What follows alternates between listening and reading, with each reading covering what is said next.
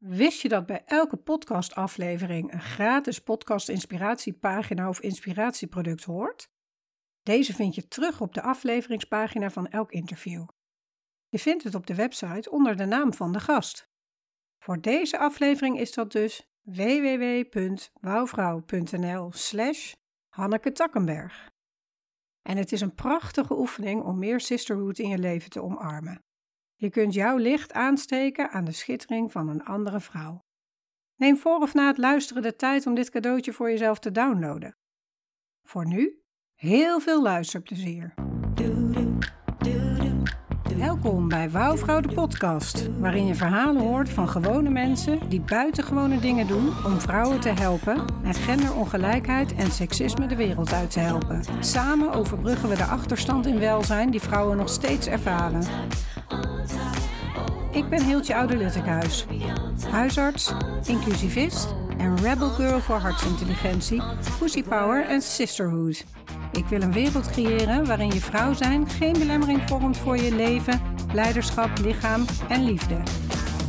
Waar intersectionele gendergelijkheid de norm is. Luister mee, laat je uitdagen en verwonderen terwijl je inzichten hoort van mensen die voorop durven te lopen, zodat jij geïnspireerd wordt om voluit jouw versie van een wouwvrouw te zijn en je beste, rijkste en liefdevolste leven te leiden. PS. Echt verschil maken doen we samen. Continue the conversation in de wouwvrouwwereld.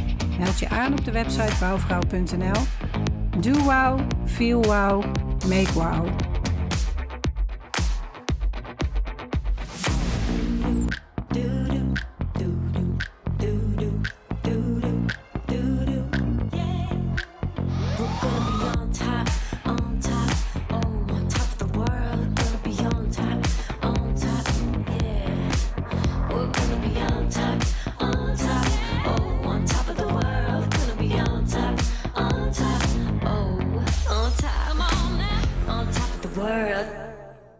Welkom bij weer een nieuwe aflevering van Wouwvrouw de podcast. Bij mij in de studio vandaag professor Hanneke Takkenberg. Zij is hoogleraar Management Education gericht op Women in Business aan de Rotterdam School of Management van de Erasmus University en executive directeur van het Erasmus Center for Women and Organizations. Ook werkt zij als supervisor, co-creator van onderzoek en lezer samen met master- en PhD-studenten die verschillende aspecten van gender onderzoeken. Ook is zij sinds 2012 hoogleraar klinische besluitvorming bij cardiothoracale interventies aan het Erasmus UMC, waarbij zij in haar huidige onderzoek ook speciale aandacht heeft voor man-vrouw verschillen in die besluitvormingsprocessen. Zij heeft zich in het Erasmus ingezet voor het verbeteren van de gezondheidszorg voor vrouwen en patiënten en de arbeidsomstandigheden voor vrouwelijke artsen. In 2018 ontving zij voor haar werk de Els Borstprijs in 2019 de Katie Ascherprijs voor haar inzet voor genderdiversiteit in het UMC en aan de Universiteit van Rotterdam, onder andere als Chief Diversity Officer. Daarnaast was ze van 2018 tot 2022 voorzitter van het Landelijk Netwerk voor Vrouwelijke Hoogleraren. En in 2021 ontving ze de FAME Award. Vond ik zo'n leuke naam om te noemen. Dat staat voor Female Academics Moving into Equities. Athena Award voor Erasmus-medewerkers die zich buitengewoon hebben ingezet voor vrouwelijk talent. Wauw, Hanneke. Wat een introductie. Ja, welkom. Dankjewel. dankjewel. Um, ja, ik val lekker weer met de deur in huis. Dit is ook een soort standaardzin aan het worden. Ik zal eens kijken of ik het kan veranderen. Maar uh, wanneer voel jij je helemaal wauw? Ja, wanneer voel ik me helemaal wauw? Uh, ik denk, uh, er zijn een heleboel momenten waarop ik me helemaal wauw voel. Maar met name als ik uh, jonge, ambitieuze vrouwen in de wetenschap of in de geneeskunde echt zie vliegen. En daar kan ik heel trots op zijn dat dat gebeurt.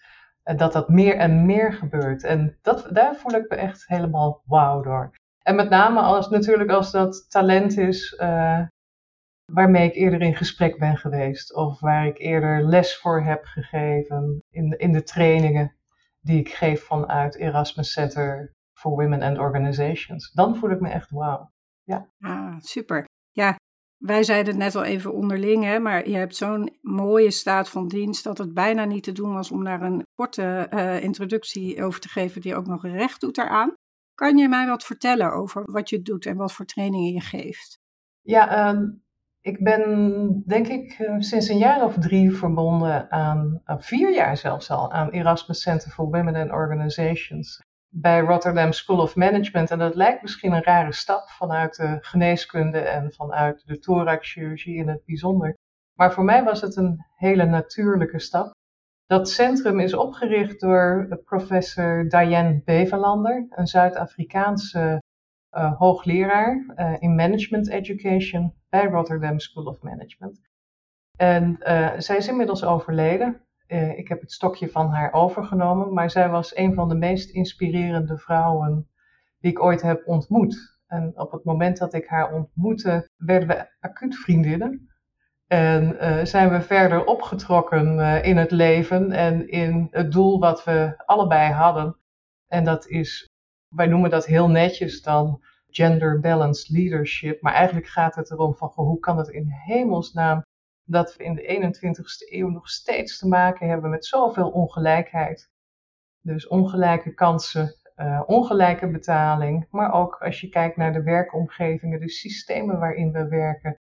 Daar moet nog zoveel veranderen, willen vrouwen ook echt optimaal kunnen vliegen en hun bijdrage leveren uh, aan werk en aan de maatschappij. En daar is ontzettend veel te doen. Dus wat Diane heeft gedaan, die kwam op basis van onderzoek erachter dat vrouwen um, in een werkomgeving andere vrouwen vaak niet goed ondersteunen. En zelfs nog wel eens uh, weg willen drukken. En ze dacht van, goh, hoe kan dat in hemelsnaam het geval zijn, terwijl mannen elkaar altijd steunen. En vanuit die gedachte is ze toen een programma begonnen waarbij vrouwelijk talent de Kilimanjaro-berg ging beklimmen. En op weg naar boven uh, kregen ze natuurlijk allerlei modules aangeboden van, goh, hoe komt dat nu, hè, dat er uh, onbewuste vooroordelen zijn? Hoe kunnen we daarmee omgaan? Hoe kunnen we elkaar beter steunen? Hoe kunnen we elkaar versterken? En dat programma was zo succesvol dat het een aantal jaren heeft gedraaid. En vervolgens is daaruit Erasmus Center for Women and Organizations ge uh, geboren. Dus niet zozeer de weg naar de top hè, en de top bereiken, maar als wel de belevenis met elkaar en weten dat je elkaar kunt steunen. En eigenlijk dus een soort van sisterhood creëren. Nou, en dat is iets wat ik enorm leuk vind om te doen. En dat doen wij in de programma's die we aanbieden. En dat zijn echte grote modules, maar ook kleine. Dus Women in Leadership is zo'n groot programma. Aan de andere kant uh, heb ik vorig jaar, gewoon omdat ik er zelf tegenaan liep, ook een, uh, een soort van workshop ontwikkeld. Waarin je leert om nee te zeggen. En dit is de allerleukste workshop aller tijden. Uh, die heet No, No, No. En je kunt er ook een no-button winnen, hè, als je hem echt nodig hebt. Waarbij je dus met elkaar erachter komt dat het zo belangrijk is. Niet alleen voor jezelf om wat vaker nee te zeggen. Maar ook voor de omgeving waarin je werkt. Omdat een gelijke verdeling van taken die nu eenmaal gedaan moeten worden in de organisatie ook beter is voor de organisatie. Omdat dan ieders talent zich ten volle kan ontwikkelen. Nou, dat zijn een beetje de dingen die ik daar doe. En ik doe er ook onderzoek naar hoe je gender equality plannen kunt ontwikkelen en implementeren. Maar dat is wel heel erg groot, hè? dus op Europees niveau. Uh, met, met name het doseren en het organiseren van events waarbij je echt lawaai maakt. Hè? Dat zeggen we altijd. Making noise and moving mountains is uiteindelijk wat wij graag doen. Wij willen graag aanjagen en uh, dat is eigenlijk het allerleukste wat ik daar doe. Ja, heel veel plezier ook. Oh, mooi. Ik heb er een aantal mooie, leuke vragen uit, maar ik zie ook een mooi opstapje naar uh, de vaste rubriek in deze podcast. Want ik denk dat ik wel kan zeggen dat jouw hart daar sneller van gaat kloppen. Uh, van het werk wat je net vertelde. De rubriek heet Waar gaat jouw hart sneller van kloppen? En ik geef jou twee dualiteiten als het ware. En dan is de vraag: welke laat jouw hart het meest kloppen? Ja, ik begin met chocola en wijn. Oh, wijn. ik, ben, ik ben geen zoete kou en ik, okay. ik hou heel erg veel van rode wijn. Ja. Ah, lekker. Ja, een boek of een podcast? Een boek. Mannen of vrouwen? Vrouwen. Hart of hoofd? Hart. Angela Merkel of Jacinda Ardern? Oeh, dit is wel heel lastig. Ik denk Jacinda Ardern. Ja. Een sterrenrestaurant of friet van Piet? Sterrenrestaurant. Diversiteit of inclusie? Inclusie. Ja, Absoluut. Ja. ja, dankjewel. Ja, vertel eens, waarom inclusie en niet diversiteit? Of waarom eerst inclusie en dan diversiteit? Nou, ik denk dat uh, diversiteit, hè, uh, en ik zeg altijd diversiteit van perspectieven, daar heb ik het het liefste over. Dat werkt alleen als er inclusie is. Dus je kunt heel veel diversiteit hebben, uh, zoals wij momenteel hebben in onze maatschappij. Maar als iedereen zich in zijn eigen omgeving beweegt en er geen interactie is met elkaar en begrip voor elkaar, dus als er geen inclusie is, dan zul je daar heel weinig mee bereiken. Dus ik geloof in allebei, maar ik geloof dat inclusie is een hele belangrijke voorwaarde om diversiteit effectief te laten zijn. En het gaat nog wel een stapje verder dan dat ook, wat mij betreft. Ja, kan je daar een voorbeeld van geven? Nou, er is een, zo'n Amerikaanse uitspraak die gaat over diversiteit en inclusie. En dat wordt gezegd, uh, diversiteit is uitgenodigd worden op een feestje. Inclusie is uitgenodigd worden om te dansen op een feestje. Maar waar je eigenlijk naartoe wil, is dat iedereen helemaal zichzelf kan zijn en ten volle kan ontwikkelen. En dus ook de muziek uitkiest waarop gedanst wordt. En uh, dat is hetgeen, wat mij betreft, is dat het grote doel ook in, hetgeen, in, mijn, in het werk wat ik doe is om ervoor te zorgen dat we die kant op gaan. Ja, daar sluit ik me helemaal bij aan. Um, ik heb hem inderdaad ook al een keer zo uh, getweakt. Het dansfeestje.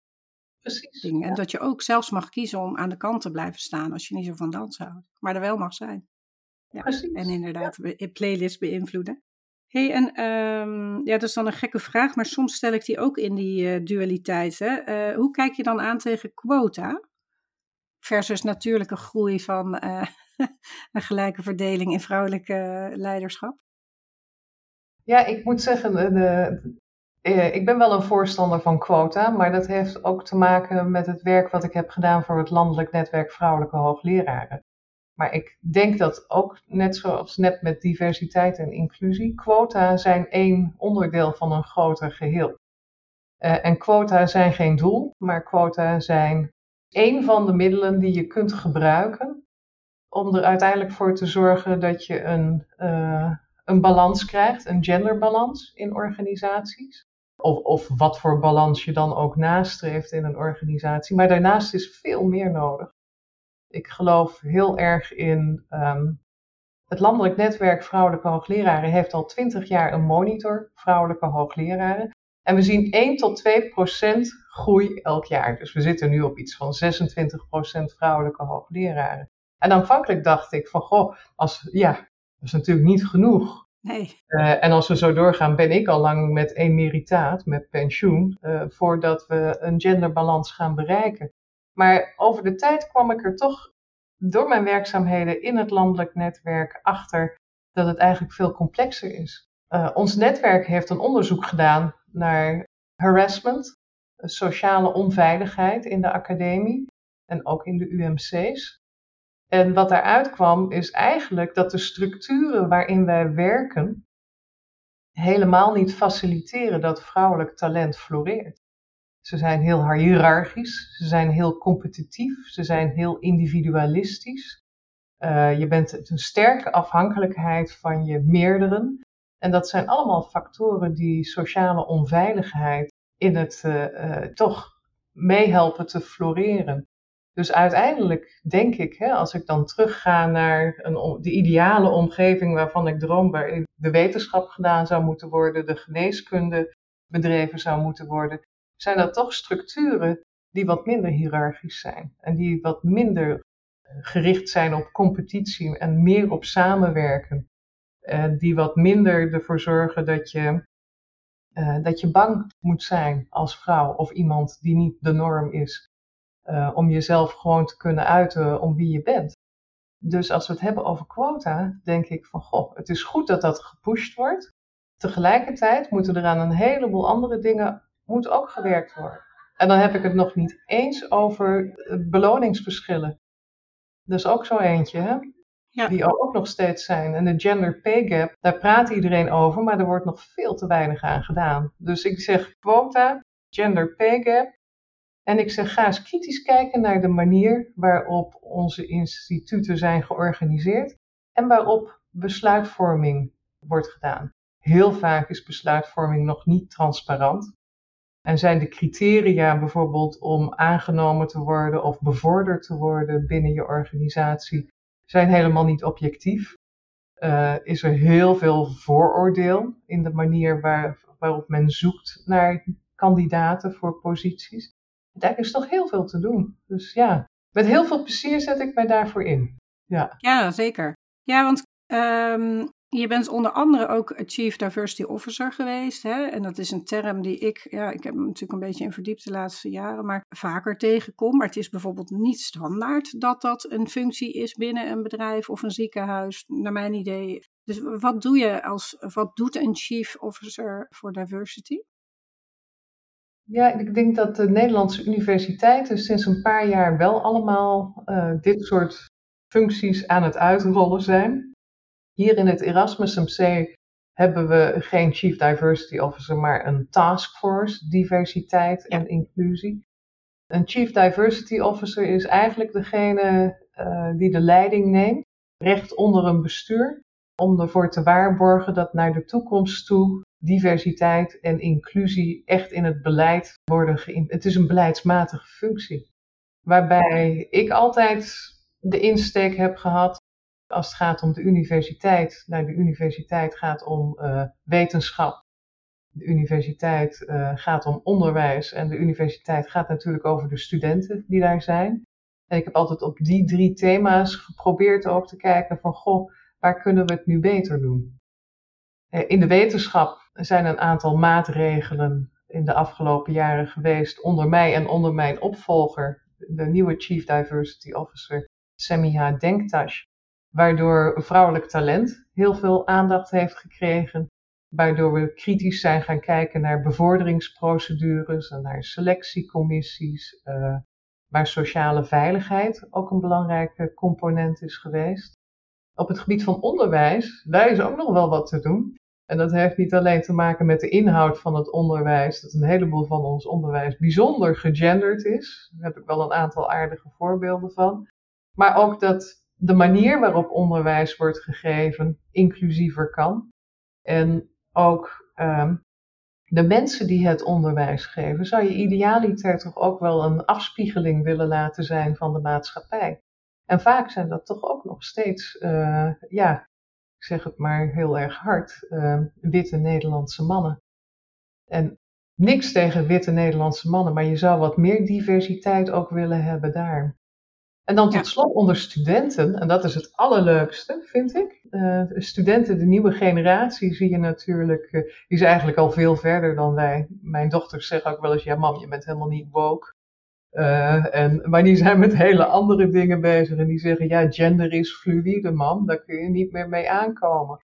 En, ehm, en hoe zit het met Black Lives Matters? En um, en we moeten de barricade op met MeToo. En zo zijn er nog een aantal andere grote thema's, zoals, uh, nou ja, momenteel natuurlijk ook klimaatverandering. Dat is een nieuwe generatie die eigenlijk al veel verder is dan wij zijn, met name in de universiteiten en het UMC.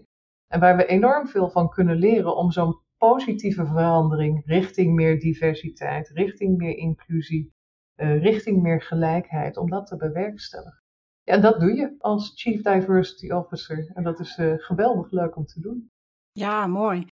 En je zei al van, ik heb een aantal uh, mooie voorbeelden over bijvoorbeeld de inhoud, maar ook aan het, oh nee, het geven heb je net natuurlijk uitgelegd van, het zijn veel witte Nederlandse mannen.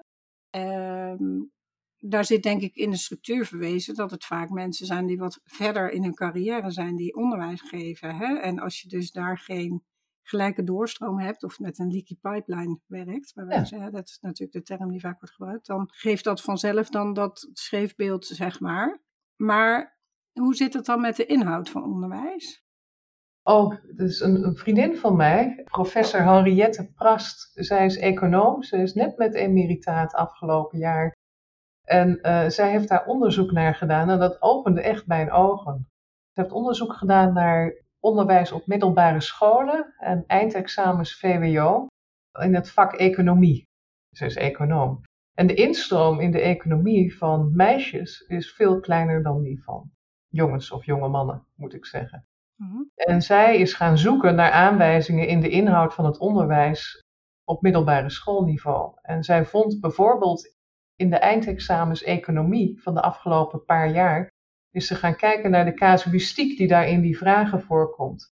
Nou, het merendeel van alle casuïstiek gaat over succesvolle mannen. Ze zijn bankier, ze verkopen auto's, uh, uh, ze zijn econoom. Uh, nou, ga zo maar door. Allemaal van die beroepen waarvan je denkt van oeh. En dan komen er een paar vrouwen voor, maar een hele kleine minderheid. En dat is dan bijvoorbeeld een alleenstaande moeder in de bijstand. En de vriendin van die alleenstaande moeder in de bijstand. Okay. Nou, extreem voorbeeld misschien, maar het is helemaal niet zo extreem, want het is wat onze kinderen krijgen op de middelbare school. Dus als je op die leeftijd al, en ook op lagere scholen, spelen dit soort gendered ja, nudges, noem je ze. Hè? Kleine duwtjes een bepaalde kant op. Die leiden er natuurlijk op dat meisjes die zo'n eindexamen maken, denken van nou, daar hoor ik niet thuis, want ik herken mijzelf niet in, in de bankdirecteur en ga zo maar door. Dus ik denk dat dat een heel mooi voorbeeld is van om aan te geven hoe diep dat nog zit in onze maatschappij. Het feit uh, dat de rollen op het werk toch heel erg gendered zijn. En het gaat natuurlijk ook een andere kant op. Hè? Hetzelfde geldt bijvoorbeeld voor het feit dat we in de geneeskunde of, of in onze uh, medische centra een enorme ondervertegenwoordiging hebben van mannen onder verpleegkundigen. Ja. En dat is ook gendered. Ik weet, mijn oom, die ging lang, lang geleden, het zal begin jaren zeventig zijn geweest, die wilde graag verpleegkundige worden. En die zei tegen zijn vader van, goh, ik ga verpleegkundige worden. En zijn vader was woest. En ze hebben elkaar daarna nooit meer gesproken. Zo diep ging dat. En natuurlijk was dat Brabant, een, katholiek, heel traditioneel gezin. Maar dat deed je niet, want dat was een beroep voor vrouwen. En dat zit nog, we zien het hier ook op de werkvloer, dat dat uh, enerzijds natuurlijk leidt tot een enorme scheefgroei.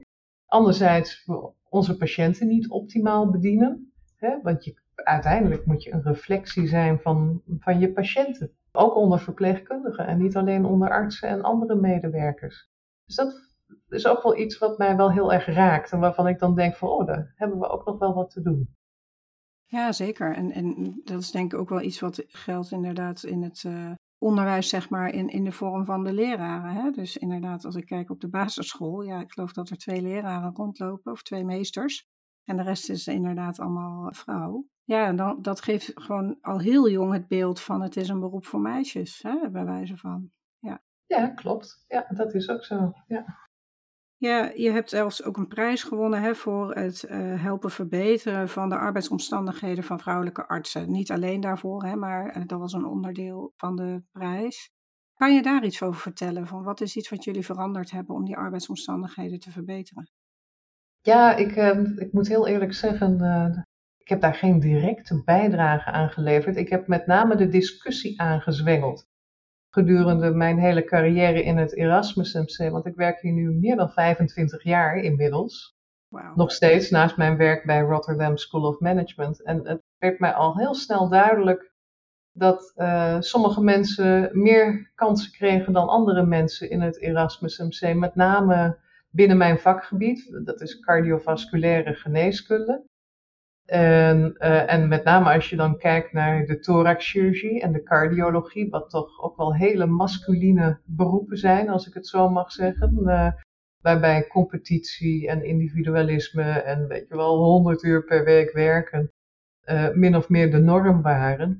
En waarvan ik dacht van, goh, ik zie hier om mij heen, inclusief mijzelf, allerlei talent rondlopen, wat eigenlijk niet past in deze structuren, omdat eh, we zijn minstens zo goed, anders waren we hier niet. Hè? Want dat, dat weten we ook. Je moet als vrouw gewoon een stuk beter zijn. Wil je binnenkomen in dat soort werkomgevingen.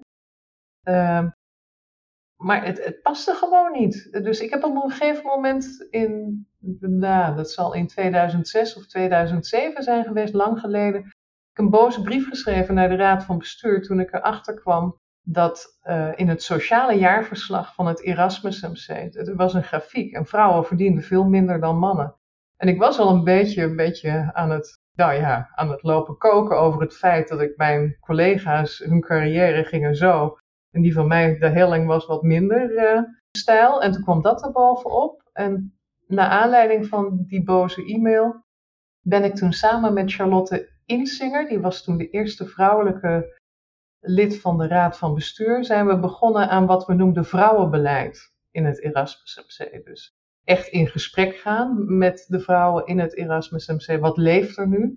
En, en waardoor komt het nu uh, dat we nog zo in de minderheid zijn en minder snel doorstromen en veel sneller uitstromen en ook veel meer opbranden. En van daaruit heb ik uh, het Erasmus MC Vrouwennetwerk opgezet, VENA, samen met mijn collega uh, Jolien Roos Hesseling van de cardiologie. En dat was hartstikke leuk. het bestaat nog steeds 15 jaar later. En is naast het feit dat het de vrouwen de academische vrouwen in het Erasmus MC verbindt, maar ook andere vrouwen in het Erasmus MC. Dat is ook belangrijk, denk ik, om dat te laten zien. Iedereen heeft natuurlijk zijn eigen carrièrepad en, en, en elke vrouw moet wat mij betreft ongebreideld daar, zich daarin kunnen ontwikkelen. Maar die bij elkaar brengen, niet alleen een netwerk vormen wat elkaar steunt ehm, eh, en, met, met cursussen, met uh, leiderschapsprogramma's, gaan zo maar door, maar ook eh, toch wel richting de raad van bestuur en daarbij de besluiten genomen worden, invloed heeft. Dus dat heb ik in het Erasmus MC gedaan. En daarnaast binnen de Vereniging voor Nederlandse Vrouwelijke Artsen heb ik me natuurlijk ook ingezet om toch in kaart te krijgen hoe dat nou zit binnen al die verschillende beroepsverenigingen als het gaat om de verschillende functies. Dus wij hebben, ik heb samen met Gemma Kenter, een gynaecoloog uit het eh, LUMC, en uh, het Amsterdam UMC en met uh, kijken, uh, nog een paar andere hebben wij alle beroepsverenigingen aangeschreven en gewoon gevraagd van goh, hoeveel medisch specialisten zijn nu man, hoeveel zijn er vrouw, wat zijn de rollen die zij hebben in de vereniging, maar ook in het vakgebied, hoeveel professoren. En dat gingen we dan gewoon publiceren. Gewoon om maar lawaai te maken en er aandacht voor te vragen. Dus ik denk dat ik met name dat heb gedaan. En natuurlijk ook altijd bereid ben geweest om mij daar uh, openlijk over uit te spreken. En dat doet ook niet iedereen. Want het is ook zo dat op het moment dat ik een vrouwennetwerk startte in het Erasmus MC, collega's naar mij toe kwamen en zeiden: Hanneke, we raden je aan dit niet te doen, want het is niet goed voor je carrière. Dus het was ook wel een beetje je hoofd boven het maaiveld uitsteken. En ik dacht van nou, maakt mij niet uit. We zien wel waar het komt. En het heeft, het heeft uiteindelijk toch ook wel een beweging gestart in het Erasmus MC, waardoor we, we zijn nog steeds het, het minst uh, vrouwvriendelijke MC van Nederland volgens mij hoor. Als we kijken naar de rankings, als we kijken naar vrouwelijke professoren, percentages, staan we helemaal onderaan. Nog heel veel te doen, maar het heeft wel beweging gebracht. Ja, nou, je zei dat net, hè, van uh, een boze e-mail. En um, ik had laatst ook een gesprek met iemand en die zei: Ja, ik ben af en toe ook wel een beetje klaar met die rol van de boze vrouw. Hè? En, en ik merk dat soms ook in gesprekken, ook als ik wel probeer om uh, niet verhit te zijn, dat ik toch het effect uitlok van: uh, Ja, oh, ben je weer boos? Of ja, hoe is dat voor jou? Nou, ik weet het niet. Mensen zeggen wel eens van, joh, weet je, hoe hou je dat vol? En waarom heb je nog geen burn-out? Maar ik denk, voor mijzelf werk ik toe naar iets positiefs. En, en ik kan me druk maken. Maar ik heb ook wel de instelling van, goh, uh, uh, natuurlijk, bij elke drie stappen vooruit ga je ook weer twee achteruit.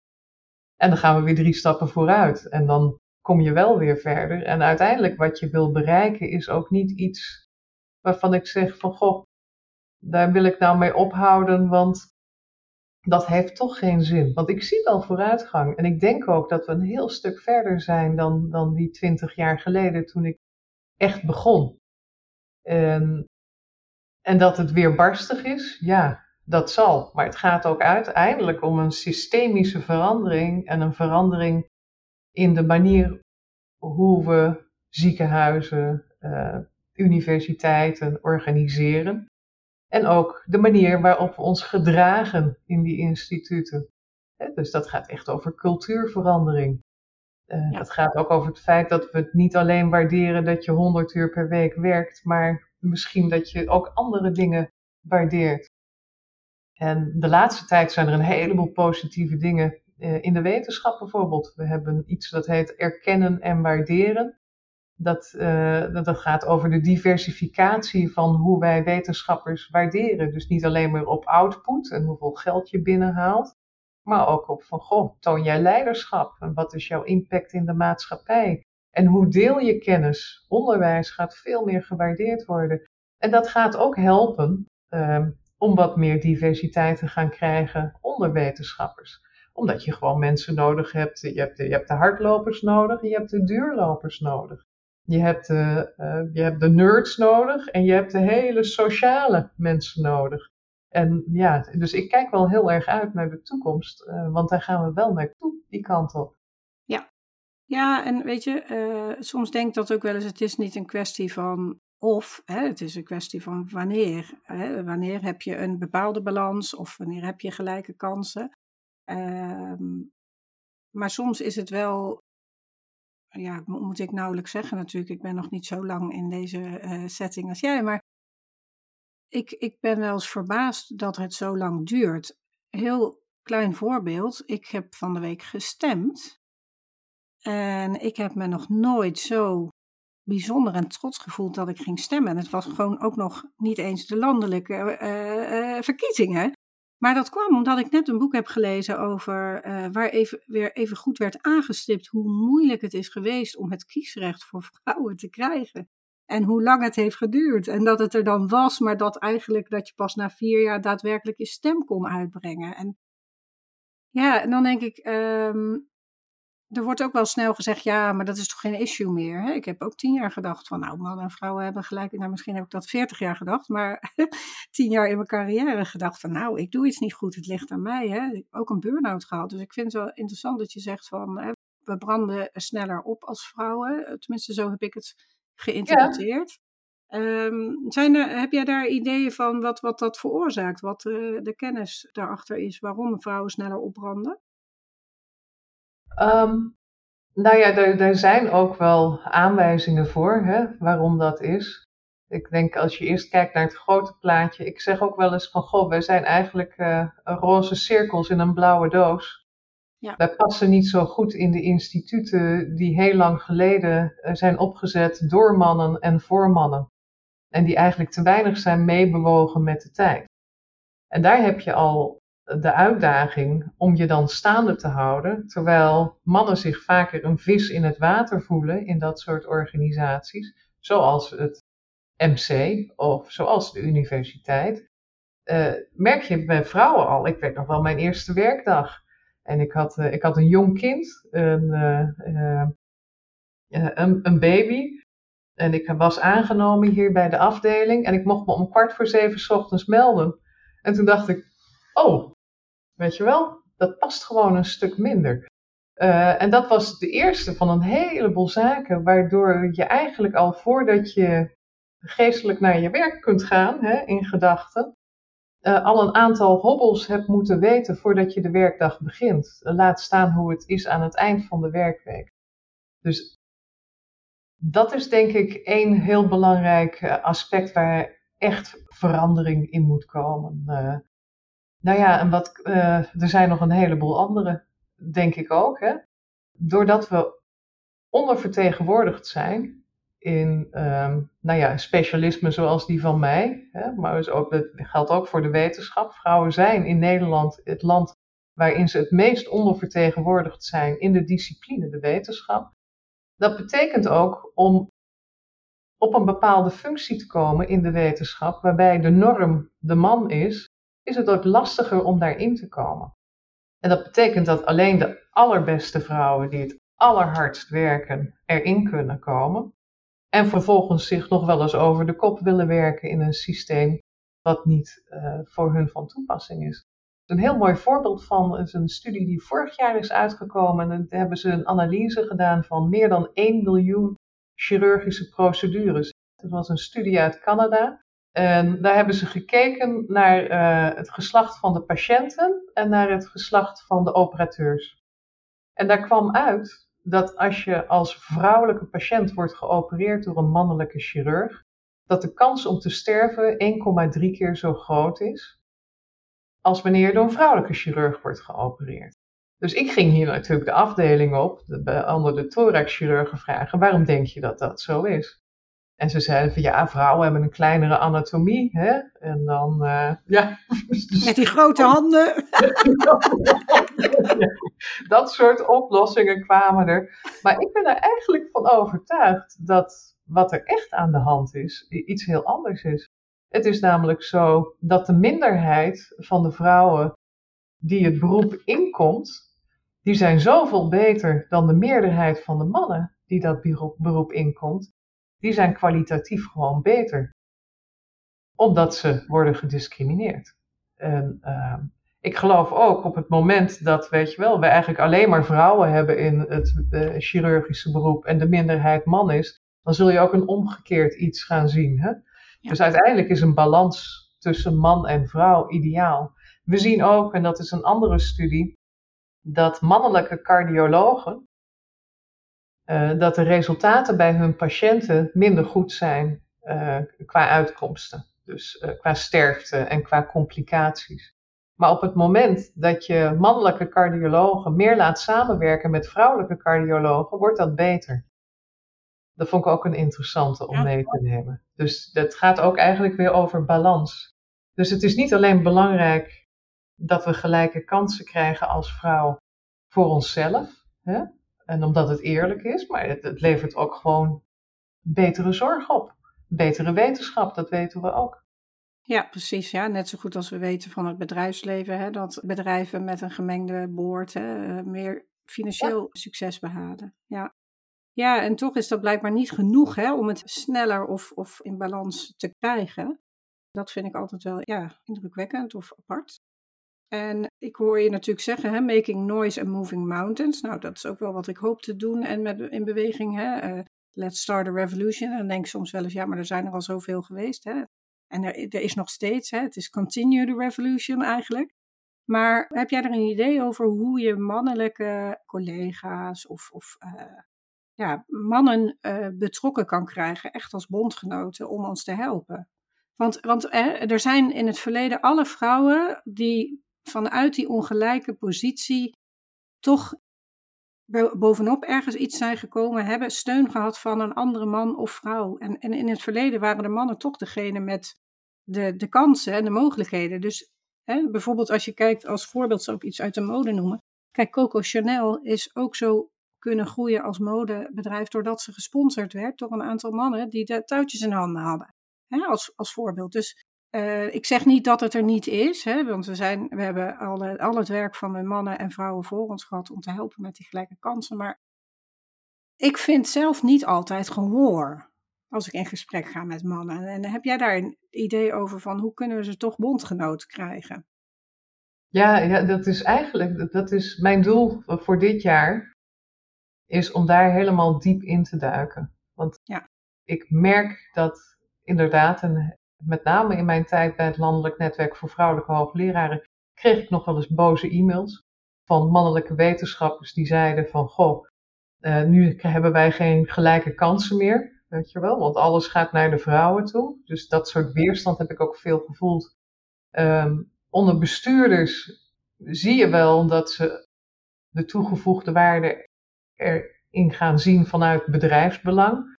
Dus dat zie je wel de meest positieve uh, beweging die ik zie is de generatie van mannen die al een beetje in hun carrière zitten, die net vader zijn geworden en die zeggen: hey, ho, wacht even. Ik voel mijzelf ook belemmerd in mijn genderrol. Ik ben ook beperkt, want van mij wordt het eigenlijk ook niet geaccepteerd dat ik zomaar, eh, weet je wel, meer tijd met mijn kinderen spendeer. Daar zit een heleboel toegevoegde waarde in die generatie. Ehm, nou hoor je ook wel weer dat de generatie daarna het eigenlijk wel best weer slecht mee gesteld is. Maar goed, die moeten misschien nog een beetje ouder worden. Ik geloof wel heel erg dat er in feminisme toegevoegde waarde is voor zowel vrouwen als voor mannen. Want mannen mogen bijvoorbeeld, weet je wel, ze zeggen wel, ja, mannen mogen niet huilen, mannen zijn niet emotioneel, mannen mogen niet zorgen. Maar waarom mogen mannen dat niet?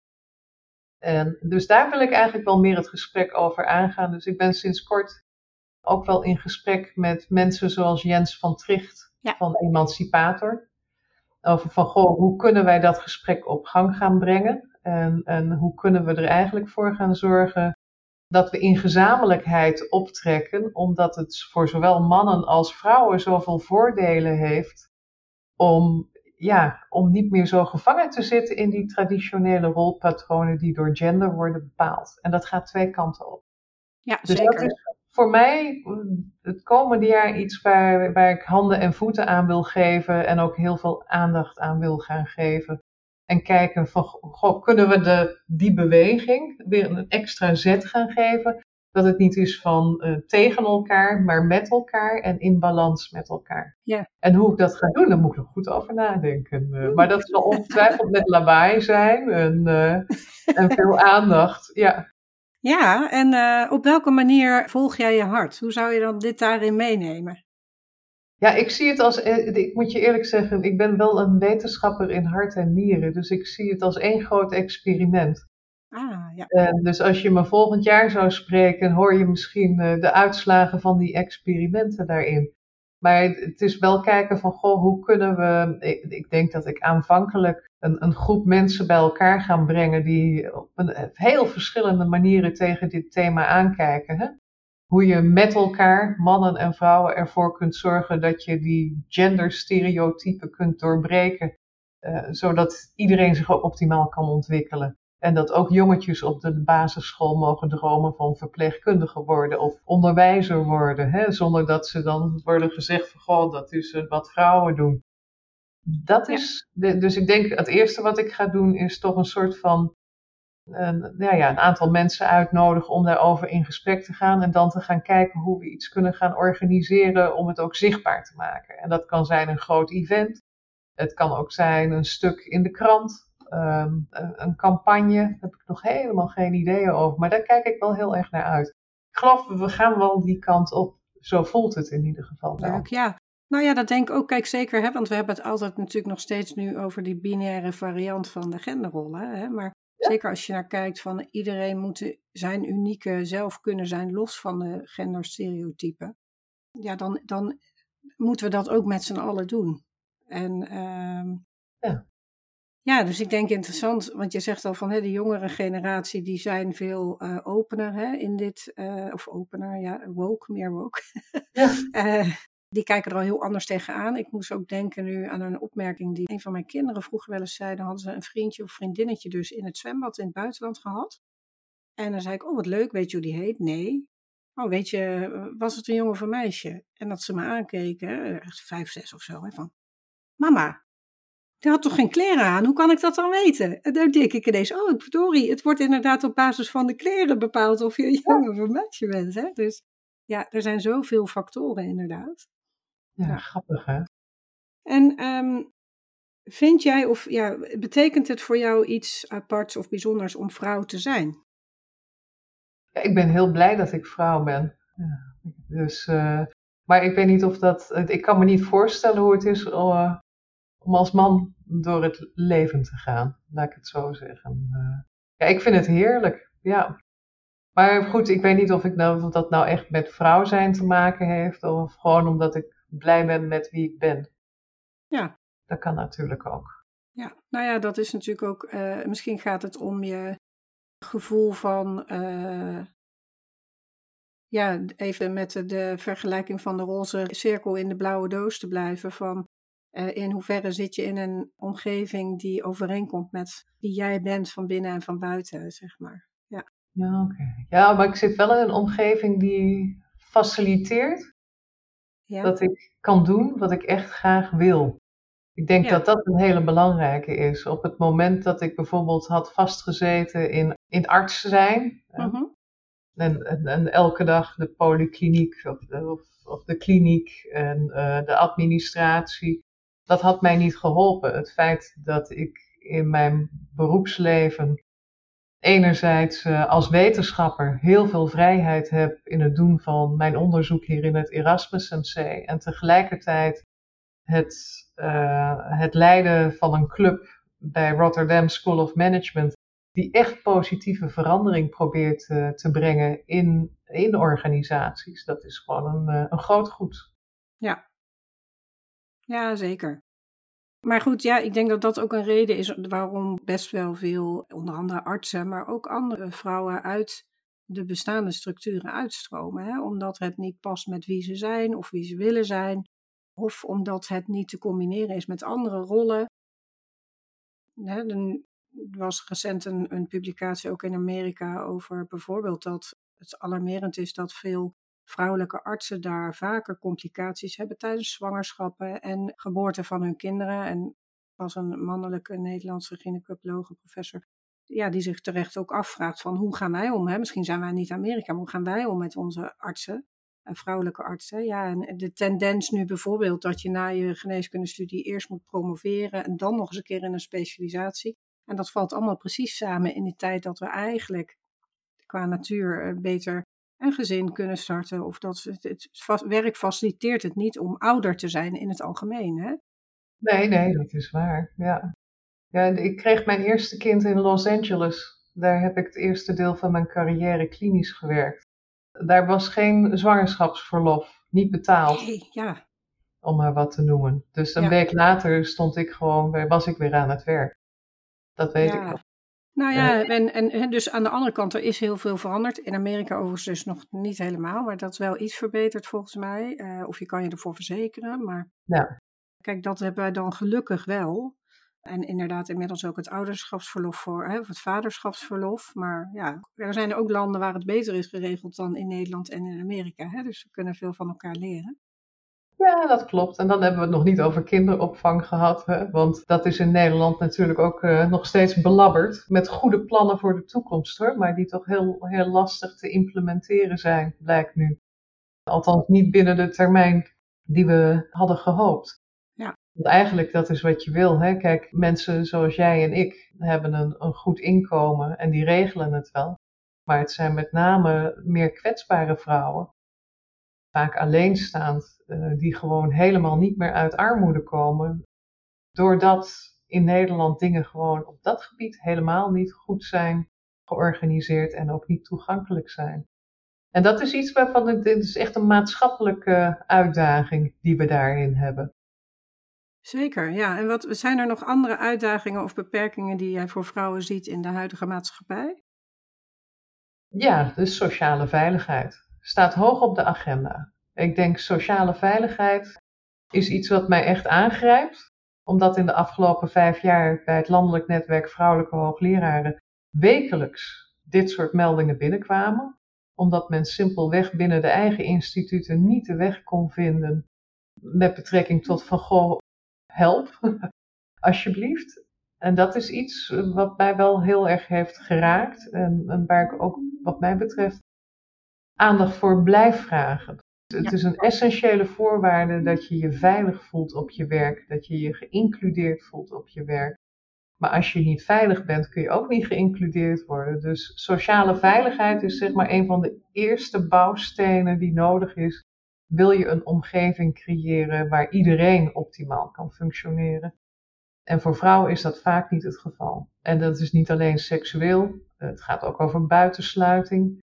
Het gaat over geestelijk, intimidatie, pesten. Ook soms wel fysiek. Hè? Het beroep van arts leent zich daar ook nog wel toe.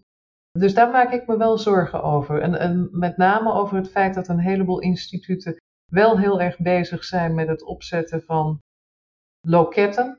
Hè, van waar je terecht zou kunnen. En die dan vaak leiden tot procedures die misschien nog wel, nou ja, nog meer kwaad doen dan de, de sociale onveiligheid die ervaren is.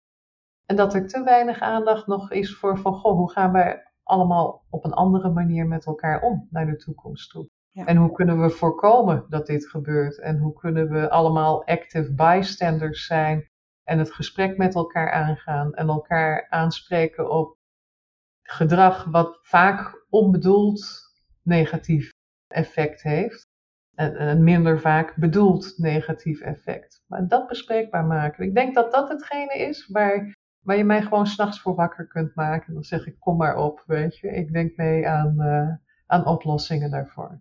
Dus ja, ik ben bij Erasmus Center for Women and Organizations ook gestart met programma's. Om te kijken van, goh, hoe kun je mensen activeren om niet alleen de verantwoordelijkheid te leggen bij de organisatie, maar ook bij jezelf in het team waarin je werkt. Samen met de collega's, dat hoef je niet alleen te doen, hè, dat soort hele lastige gesprekken. Hoe je dat met elkaar kunt doen en met elkaar afspraken kunt maken van, goh, hoe gaan we het hier nou een, een mooie plek maken voor iedereen om te werken. Ja. ja. En heb je daarin iets ontdekt wat je zegt van, nou, dat vind ik belangrijk voor andere vrouwen om te weten? Ja, nou ja, wat ik met name daarin heb ontdekt, maar ook niet alleen hierin, is dat vrouwen willen graag dingen, of die gaan ervan uit dat ze altijd alles zelf moeten doen. En dat zij de oplossing aan moeten dragen. Ik denk dat als er één belangrijk inzicht is geweest in de afgelopen periode, is dat je het niet alleen hoeft te doen, maar dat je het met elkaar kunt doen. Ja. En door elkaar te steunen, door elkaar te versterken, er te zijn voor elkaar, je stem daardoor ook duidelijker te laten horen. Ik denk dat dat de allerbelangrijkste boodschap is. En dat is zo mooi aan sisterhood, vind ik. Ik wou net zeggen, dan zijn we dan weer terug hè, bij sisterhood. Ja. Ik heb nog één vraag daarover en dan wil ik je natuurlijk ook vragen aan jouw bijdrage voor de Sisterhood Dance Break Spotify list. Hoe breng jij zelf sisterhood in je leven? Want misschien kan ik er wel bij zeggen, jouw naam met meerdere mensen, als ik daarmee in gesprek ben, komt die naar boven. Met echt als, als onderwerp wat jij goed bent in het onderwijzen, maar ook in het creëren van sisterhood. En hoe ervaar jij zelf sisterhood? Nou ja, ik ervaar het elke dag. Ik heb vier dochters. Ja. Uh, en wij praktiseren dat ook. En uh, sisterhood is, is niet iets wat is, maar iets wat leeft en iets wat je doet. En ik probeer me er bewust van te zijn dat het zo belangrijk is dat je er ook actief mee bezig bent. Want heel vaak heb ik wel eens dat ik een andere vrouw zie op het werk en dan denk ik van, oh, waarom doet hij zo? En dan denk ik, nou, dan ga ik ermee in gesprek en dan kom je erachter wie die persoon is. Kom je er vaak ook achter dat je heel veel gemeen hebt, in plaats van niet gemeen hebt met elkaar. En kom je er ook achter dat je elkaar kunt helpen. En er is niks zo leuk als dat te doen. En een van de allerleukste dingen die ik vind om te doen is wat ze noemen amplification, versterking van anderen.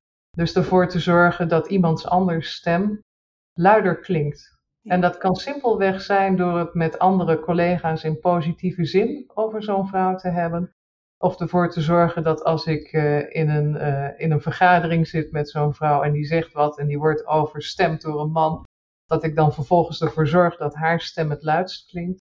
Dat is fantastisch om te doen. En dat geeft zo'n gaaf gevoel ik denk dat ik daarom nog steeds uh, ja, ja, alive and kicking ben. Ja. Ja, mooi. Ja, dus als de, hè, de praktische uitvoering inderdaad, als je iemand iets hoort zeggen in een vergadering, maar het wordt overstemd, hè, of iets dat jij nog een keer dezelfde opmerking herhaalt en zegt van, nou, ik hoorde haar net, net dit zeggen, ik wil het nog een keer delen. En ja, mooi ook inderdaad om vanuit kijken naar wat hebben we gemeen, hè, dus uh, wat zijn de gemene delers, de verbinding met elkaar te maken. Ja, mooi. Nou, en welk nummer wil jij toevoegen aan de Spotify-lijst? Ja, dat is wel. Uh, uh, oh, dat kan maar één nummer zijn, volgens mij. ja, ik, uh, is een, nummer volgens mij uit begin jaren tachtig. En dat is Annie Lennox samen met Aretha Franklin. Sisters are doing it for themselves. En dat is een fantastisch mooi dansnummer. Nou, daar kun je me ook s'nachts voor wakker maken. En tegelijkertijd de boodschap die zij brengen, twee heel verschillende vrouwen, maar twee waanzinnige zangeressen, is een boodschap van sisterhood. Maar ze zeggen ook, ja, we houden ook nog steeds van mannen. En dat vind ik ook heel belangrijk. En tot slot, als je de gelegenheid krijgt, moet je de videoclip gaan kijken. Want daarin, daar zitten stukjes in waarin je ziet van hoe ver we hebben moeten komen. Allemaal oude filmpjes. Die zijn heel mooi. Mooi, ja, ik zal hem zeker ook linken op de website en delen op de socials. We hebben het in de podcast gehad hè, over alle specifieke, uh, speciale manieren waarop jij helpt, andere vrouwen helpt om voorop te lopen en zelf ook daarin voorop loopt. Wat zou jouw definitie van een wouwvrouw zijn? Een definitie van een wouwvrouw. Oh, wauw. Ja. ja. Oh ja, nou, ik, eigenlijk elke vrouw is wauw, wat mij betreft. En ik gun elke vrouw uh, om dat ook te voelen. Hè? Dat je je vrij voelt, dat je je niet gebonden voelt, dat je je niet onderdrukt voelt. En dat je echt je, je in je, met je, je totale potentie er ook uit kan halen. Dat is een wauwvrouw. Daar is wel wat voor nodig. En daar moeten we met name elkaar ook voor steunen nog in, uh, nou, in de maatschappij waarin we leven. Uh, maar ik voorzie wel een hele mooie toekomst. Ah, super. Ja, mooi. Nou, dan neem ik dit mooi ook meteen mee als het antwoord op de vraag wat je hoopt dat er over vijf tot tien jaar anders is voor vrouwen en meisjes in onze maatschappij. Ja. Dankjewel, Hanneke. Graag gedaan. Ja, zeker. Nou, als uh, mensen nog met jou in verbinding willen komen of jou ergens willen zoeken, waar kunnen ze dan het beste kijken? Ja, je kunt vinden op LinkedIn. Ja, Hanneke Takkenberg. Ja, je kunt me gewoon googlen. ja, ja, ja. Dan ja. kom je er ook wel, denk ik. Super. En ga, en ga een keer kijken op de website van Erasmus Center for Women and Organizations bij Rotterdam School of Management. Daar lees je ook interviews met inspirerende vrouwen die ook allemaal een prachtige visie hebben. Ah, super. Hey, en uh, nog een, een, praktisch vraagje. Is de, zijn bijvoorbeeld sommige van die programma's ook beschikbaar voor mensen die niet aan de Rotterdam School of Management studeren? Ja hoor, ja. ja we hebben open programma's. Hè? Dus en we hebben ook open avonden. Ja, ik zou zeggen, ga kijken. Alles van nee zeggen tot uh, sociale veiligheid. Wat kun je er zelf uh, aan bijdragen? tot onbewuste vooroordelen, tot nou ja, hoe maak je impact als vrouw? Ga maar kijken. Ga maar zien en laat je verrassen. Amazing. Dankjewel. Alsjeblieft.